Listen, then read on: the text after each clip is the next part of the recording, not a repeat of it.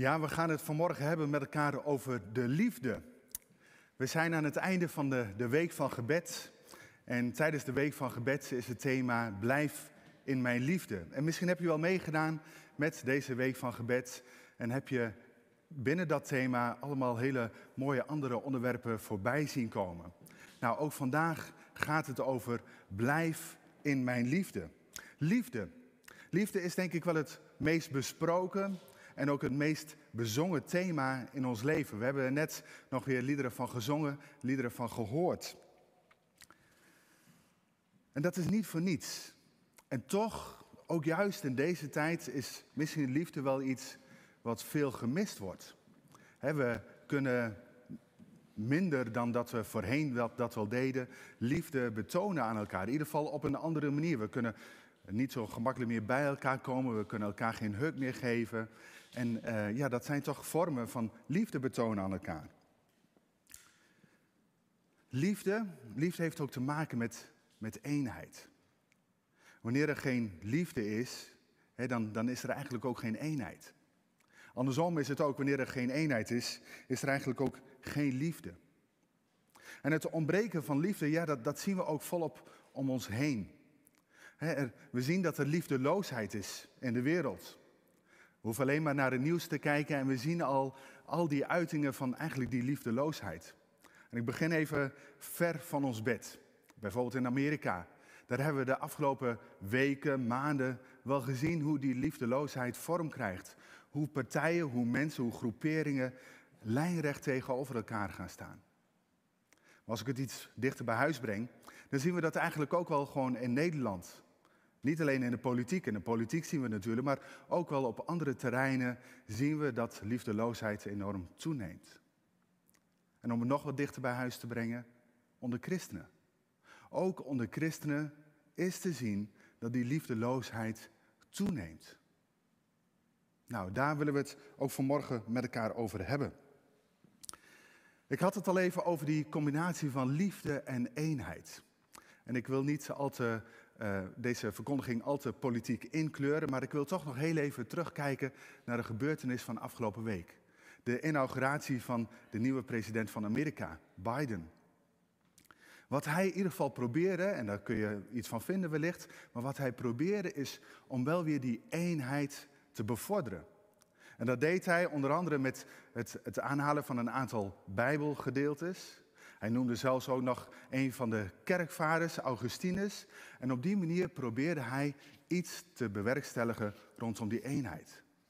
Ja, de vraag is, is dat gelukt? Nou, dat weten we niet, hè? Dat, dat moet gaan uitwijzen.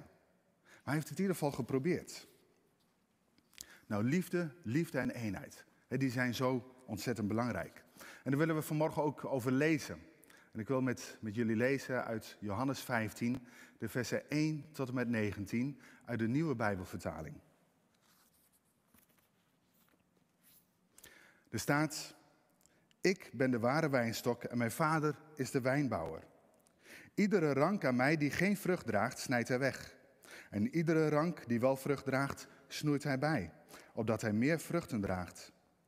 Jullie zijn al rein door alles wat ik tegen jullie gezegd heb. Blijven in mij, dan blijf ik in jullie. Een rank die niet aan de wijnstok blijft, kan uit zichzelf geen vrucht dragen. Zo kunnen jullie geen vrucht dragen als jullie niet in mij blijven. Ik ben de wijnstok en jullie zijn de ranken.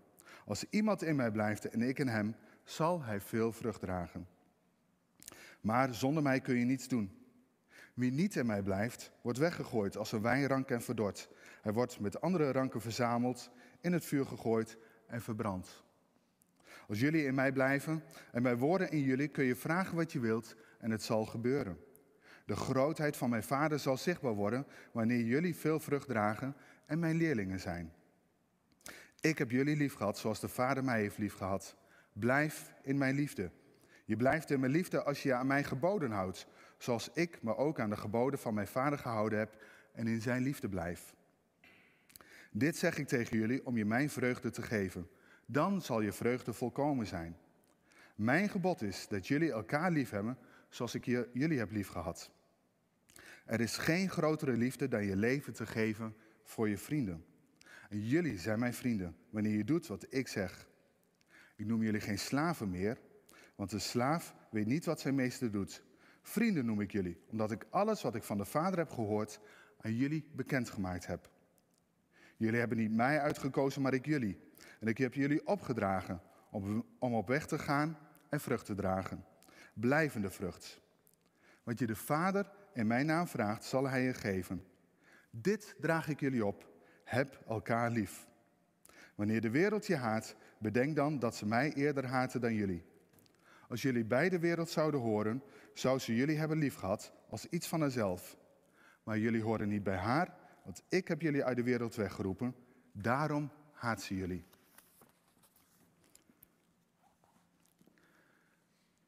Johannes, die schrijft zijn testament, het, eh, het evangelie moet ik zeggen. Johannes schrijft zijn evangelie voor de gelovigen. Om hen te blijven, om, om hen te, blij, te helpen te blijven geloven. Daar is wat, waar Johannes zich op richt. Johannes die schrijft niet zozeer voor de, de ongelovigen. Het doel wat Johannes ook uh, voor heeft voor zijn lezers is het leven. Het eeuwige leven. En daarbij is het middel eigenlijk het geloof, wat Johannes daarin beschrijft. En Johannes kent drie stadia van geloof. Wanneer je door het evangelie van Johannes door, uh, leest, hè, dan, dan, zie je eigenlijk drie stadia van geloof. Het eerste is het voorwaar houden. Hè, dus dat je aanneemt wat, wat Johannes schrijft. Want Johannes wil graag dat je aanneemt dat wat hij schrijft, dat dat ook de waarheid is. Het tweede stadium daarin is uh, dat, je, uh, dat je eraan overgeeft. He, dus dat je je leven ook aan Jezus overgeeft. En het derde stadium daarin is dat je gaat volhouden. Blijf volhouden ondanks wat er gebeurt. Nou, dat zien we eigenlijk ook in hoofdstuk 15. In hoofdstuk 15 kunnen we als het ware ook in drie gedeeltes verdelen. Het eerste gedeelte wat gaat over dat je als uh, rank aan de, uh, bij de wijnstok hoort, hè, dat je uh, ook bij Jezus hoort. Het tweede gedeelte, dan gaat het erover wat het betekent wanneer je bij Jezus hoort. En het derde gedeelte, de laatste twee versen die we net gelezen hebben, die gaat dan wat het betekent, hè, wat, wat de gevolgen zijn wanneer je, je bij Jezus hoort. En daar kun je eigenlijk op twee manieren naar kijken. Je zou nou, een beetje negatief kunnen kijken van, eh, vanuit het oogpunt een glas half leeg. Je zou het ook positief kunnen bekijken vanuit een glas half vol. Dus wanneer je vanuit een glas half leeg kijkt, een beetje negatief, hè, dan kun je denken van, nou ja oké, Jezus die zegt wel van dat we dichtbij hem moeten blijven, eh, dat we bij hem horen, maar ja, aan het einde komt er toch nog even een addertje onder het gras vandaan. Lekker dan, hè, dan krijg je met allemaal ellende te maken. Maar het glas half vol is dat je eigenlijk ziet, Jezus die, die bemoedigt je en zegt, joh, weet je, wanneer je bij mij hoort, blijf heel dicht bij mij. Dan dan uh, zul je gevoed worden door mij, de Heilige Geest zal je voeden. Uh, je hoort bij mij, je bent mijn vriend. En, en weet je wat? Ondanks dat je, uh, wanneer je mijn vriend bent, dan ga je te maken krijgen met moeilijkheden. Maar weet ook, je zult gaan volhouden. Ik ga je daarbij helpen. En dat is eigenlijk het glas half vol. En ik hoop ook dat je met name in die tweede herkent. Dat je ook een christen bent die, die denkt vanuit een glas half vol, ondanks wat er gebeurt, ik zal volhouden, want Jezus is bij mij. Hij zal me leiden. Jezus zegt dat we bij Hem moeten horen. Blijf dicht bij Hem. Hij roept ons op om dicht bij Hem te blijven. Hij zegt eigenlijk, kies ervoor om heel dicht bij mij te blijven. En dan volgt er ook een belofte. Dan zegt Jezus, ik blijf dan ook gewoon heel dicht bij jou. Weet, wanneer jij voor mij kiest, dan ben ik gewoon heel dicht bij jou. Zonder dicht bij Hem te zijn, staat er dan, kun je ook geen vrucht dragen. Dan kun je niet de juiste dingen doen. Maar wanneer je wel heel dicht bij Jezus bent, dan zul je vrucht gaan dragen. In het Grieks wordt hier het woord karpos gebruikt voor vrucht. En dat woord karpos, dat, dat zien we eigenlijk ook terug in Galaten 5 vers 22. Henriette die haalde net dat vers al aan. Galaten 5 vers 22. De vrucht van de geest is liefde, vreugde en vrede, geduld, vriendelijkheid en goedheid, geloof, zachtmoedigheid en zelfbeheersing. Dat is dus, wanneer je vrucht gaat dragen, dan wordt dit zichtbaar in jouw leven. Die, die vrucht van Galaten 5 vers 22, die mag meer en meer gaan rijpen. Dat wordt een, een prachtige vrucht. Ik moest ook zo denken aan de tekst uit Matthäus 7. Matthäus 7 vers 16, Er staat aan hun vruchten, daar wordt het woord karpon meervoud gebruikt, zult u hen herkennen. Dus aan de vrucht van ons leven zullen we herkend worden als volgelingen van Jezus Christus. Dat is ook de bedoeling, dat we herkend zullen worden als volgeling. Maar dan toch ook die minder leuke kant. Jezus werd gehaat om wie hij was. Jezus werd gehaat om wat hij deed. Maar we mogen dankbaar zijn. Dankbaar dat Jezus ons ook voorbereidt op datgene wat ons ook kan overkomen. Hij zegt, verwonder je niet. wees niet verbaasd wanneer je toch te maken krijgt met moeilijkheden, met vervolgingen, wanneer je bij mij hoort. Het is een gevolg. De mensen, de wereld, de mensen die niet bij Jezus horen, die zullen je haten. Zijn de mensen die Hem niet kennen, die nog niet die ontmoeting met Hem gehad hebben. Ze haten zijn volgelingen. Waarom? Omdat ze Jezus haten. Ze hebben Jezus gehaat. Het is niet zozeer direct heel persoonlijk naar jou toe, maar het is meer omdat ze Jezus haten en Jezus zien in jou. Maar maak je geen zorgen. Blijf heel dicht bij Hem. Nou, hoe doe je dat? Hoe doe je dat? Hoe blijf je nu heel dicht bij Hem? want er staat, blijf in Zijn liefde, blijf in mijn liefde, zegt Jezus. Nou, het begint bij een keuze. Een keuze om Jezus te gehoorzamen. Om je hele leven aan Jezus te geven. Om te zeggen, Heer Jezus, ik wil doen wat u leert in uw woord. Ik wil doen wat u zegt. Ik wil mijn leven zo invullen dat het, dat het past zoals u het bedoeld hebt. Hoe je omgaat met mensen. Hoe je invulling geeft aan relaties. Hoe je omziet naar anderen. Wees daarin heilig. Wees erin zuiver. Dat is wat Jezus vraagt. Maar hoe doe je dat? Hoe kun je dat weten wat Jezus van je vraagt? Nou, allereerst bid ervoor. Bespreek met Jezus wat je bezighoudt. Bespreek met Jezus waar je over nadenkt. En hij wil je de antwoorden geven. En die antwoorden die kun je voor een, en meestal ook gewoon vinden in zijn woord. En het is niet zo van, van sla de Bijbel maar open en dan vind je je antwoord. Maar door de Bijbel te lezen, dan leer je Gods karakter kennen. Dan leer je ontdekken wat, wat God voor je leven wil, wat Jezus voor je leven wil. Dus bid, lees.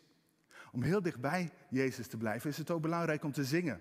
Nou, dat kunnen we niet in grote getalen bij elkaar doen, maar je kunt wel gewoon heerlijk ook thuis zingen. Je kunt thuis meezingen in de diensten. Maar ook gewoon buiten de diensten om kun je God eren, God prijzen door het zingen heen. Maar geef Jezus de eerste plek. Dat is wat belangrijk is. En dan lezen we vers 9. Waar staat, ik heb jullie lief gehad. Zoals de Vader mij heeft lief gehad. Nou, dat woordje zoals, daar zou je ook kunnen lezen omdat. De vertalers hebben ervoor gekozen om het woord zoals te gebruiken. Maar je zou ook om dat kunnen lezen. En dan staat er, ik heb jullie lief gehad, omdat de Vader mij heeft lief gehad. En dan is het ook niet meer een vraag. Over Jezus is het geen vraag. Het is iets wat de Vader van hem vraagt. De Vader vraagt aan hem om zijn volgelingen, om zijn leerlingen lief te hebben. En dan doet Jezus dat. En de Vader heeft Jezus zo ontzettend lief. En daarom heeft Jezus ons ook zo ontzettend lief.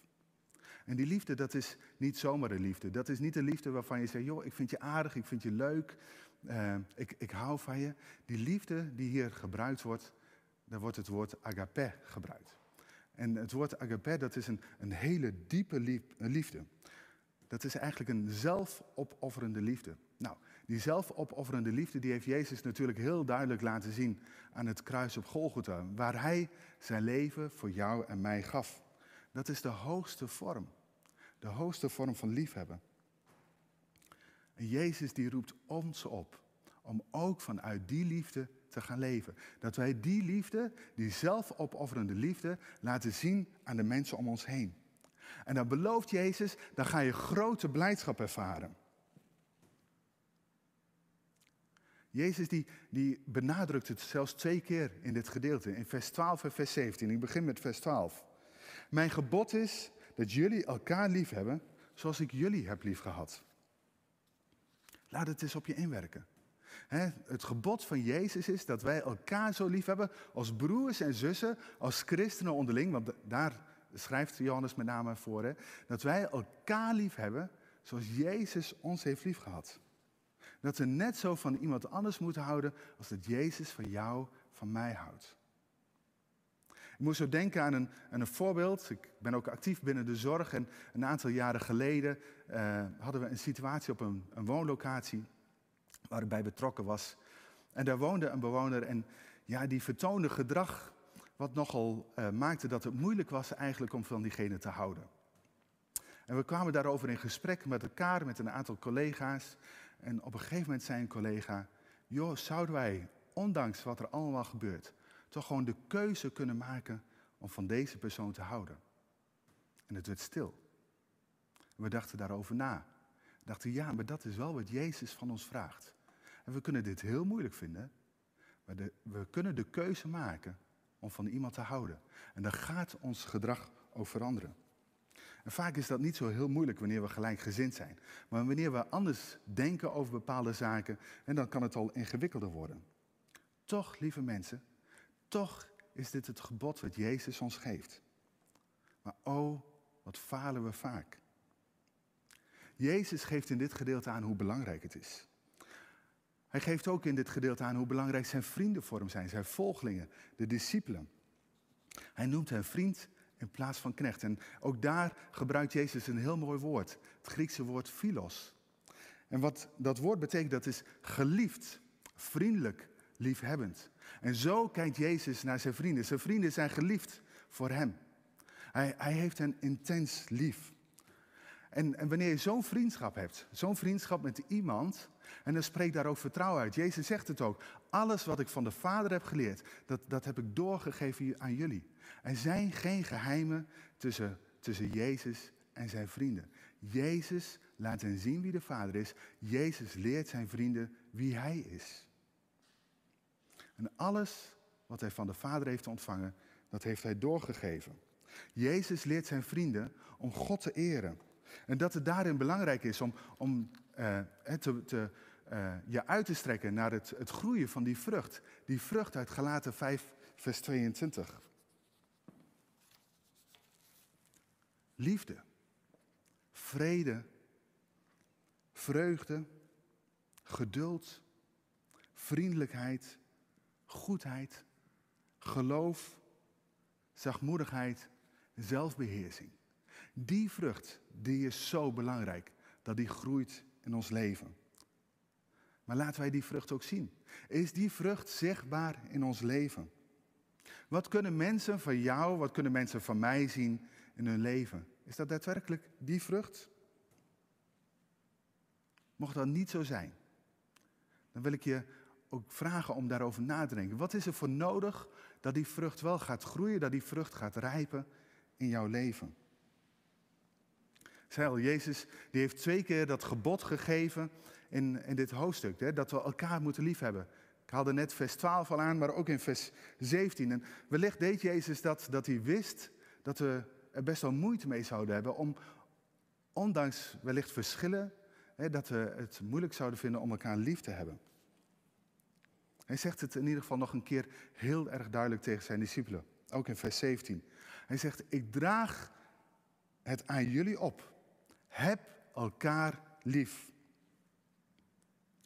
Nou, dat wil ik ook bij deze nogmaals benadrukken. Lieve mensen, heb elkaar lief. Laten we doen wat Jezus van ons vraagt. Ik wil afsluiten met woorden van Judas, de broer van Jezus. De laatste woorden van de brief die Judas geschreven heeft. Maar, staat er, maar vrienden, u moet uw allerheiligst geloof sterker laten worden en u bij uw bidden laten leiden door de Heilige Geest. Houd vast aan de liefde van God en blijf de goedheid verwachten van onze Heer Jezus Christus, die u het eeuwige leven schenkt. Amen. Zullen we met elkaar stil zijn, danken en bidden? Mag ik jullie daarin voorgaan? Ja, Vader God, Heer Jezus, ik dank u wel voor uw woord. Ik dank u wel dat u ons leert elkaar lief te hebben. Heer, we leven in een wereld waarin het lijkt dat dat steeds moeilijker wordt. We leven in een wereld waarin het lijkt dat die, die liefde ja, steeds killer wordt. Waarin we ook als christenen, als broers en zussen onder elkaar, dat we ja, die, die liefde zo missen. Dat we elkaar bestrijden met woorden, dat we elkaar bestrijden bijna met bijbelteksten. Heer, maar ik wil u bidden dat, dat die liefde die u ons geeft, Heer, die, die, uh, die agape-liefde, die zelfopofferende liefde, waarmee u ons lief hebt, Heer, dat we die ook mogen laten zien aan de mensen om ons heen. Dat we zo uitreiken naar onze broers en zussen, maar ook daarbuiten. Heer, dat we bereid zijn om u te laten zien, Heer Jezus. Ik wil bidden dat die vrucht van de geest, zoals we die benoemd hebben uit Galaten 5 vers 22, dat die meer en meer op een krachtige wijze zichtbaar wordt in ons leven. Heer, ik wil bidden dat het ons verlangen is, dat we onszelf aan u overgeven. Dat we zeggen, Heer Jezus, hier ben ik. Vul mij, leid mij, zend mij, gebruik mij om u bekend te maken in deze wereld. Hou mij ook vast op momenten dat het moeilijk wordt. Heer, bescherm mij. Wanneer we te maken krijgen met, met verdrukking, met pijn, met verdriet, wanneer dingen ons worden aangedaan alleen maar omdat we bij u horen. Heer, maar u wilt ons daarvoor ook de kracht geven om vol te houden. Heer, we mogen ons uitstrekken naar u. We mogen ons laten leiden door uw Heilige Geest. En we zijn u zo dankbaar dat u altijd met ons bent. Heer, wanneer we heel dicht bij u blijven, dan heeft u beloofd, we hebben het gelezen, dan bent u ook heel dicht bij ons. Dank u wel voor alles wat u doet. In Jezus' naam. Amen.